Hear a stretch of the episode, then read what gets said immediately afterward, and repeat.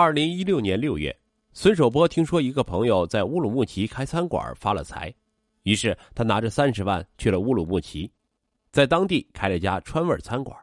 然而，孙守波没有经营饭店的经验，也不熟悉当地人的饮食习惯，生意很是惨淡。半年后，他亏得血本无归，铩羽而归。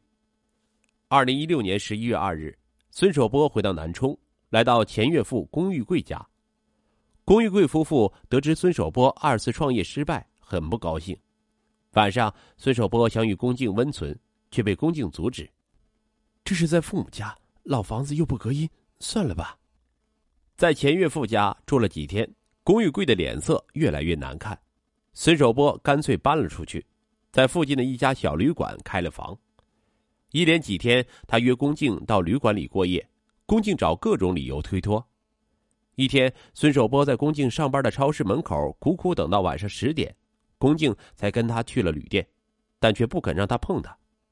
孙守波发现了龚静手腕上的玉镯。从材质上看，价值不菲。孙守波脸上的笑容顿时凝固了，问他是哪里来的。龚静不理他。孙守波隐隐约约觉得这里面有问题。为了搞清楚真相，孙守波一连几天盯梢龚静。他发现他父母家的小区外有一个小土丘，土丘上植被繁茂。站在土丘上，前岳父家的动静尽收眼底。孙守波买来方便面、矿泉水和望远镜。十二月三日，天蒙蒙亮时，孙守波就带着装备，悄悄的潜伏在土丘的灌木丛旁，饿了就嚼干脆面，喝矿泉水，一直蹲守看到龚静走进家门，才回到小旅馆。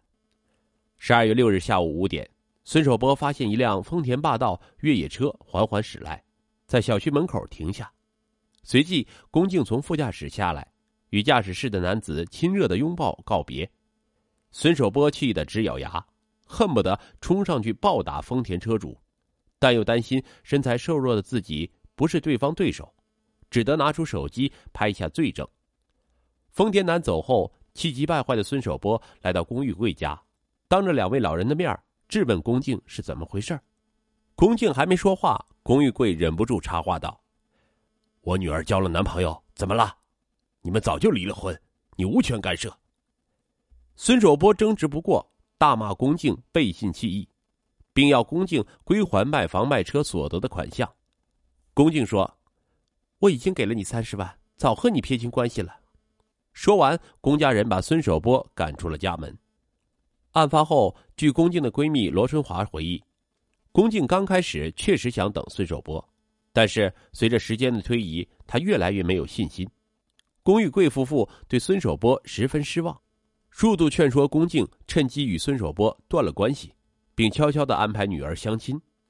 在亲友的介绍下，龚静认识了做水产生意的张泽，就是那位送她回家的丰田男。张泽离了婚，有一个儿子，价值三万元的手镯也是张泽买的。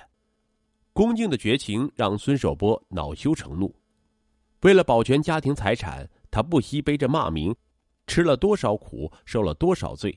现在却落得个鸡飞蛋打的下场，孙守波越想越气，他恨不得将龚静生吞活剥。当晚，孙守波打电话约出了好友李伟明，孙守波喝得酩酊大醉，一直嚷着要报复龚静。李伟明很同情孙守波，好言劝解他，孙守波却一直难以释怀。二零一六年十二月八日，孙守波打电话给龚静。发现自己被龚静拉进了黑名单，这彻底激怒了他。当天下午，他花了五十块钱买了把剔骨尖刀和把匕首。第二天，他悄悄的潜伏在龚玉贵家宿舍楼外的小丘上，直到晚上七点，钱岳父家的灯亮了。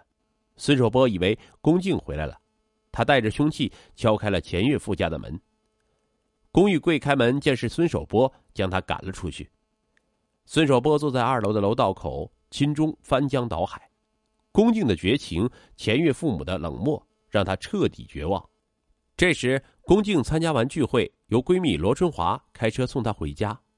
孙守波看见恭敬，拉住她说：“你今晚得给我说个清楚。”恭敬甩开孙守波，没好气的说：“你别不知羞耻，我和你早没关系了。”孙守波顿时丧失了理智，他掏出尖刀朝龚静胸部连刺三刀，随着一声哀嚎，龚静倒在血泊里。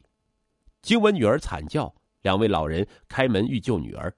孙守波杀红了眼，冲上去，朝龚玉贵夫妇一阵乱捅。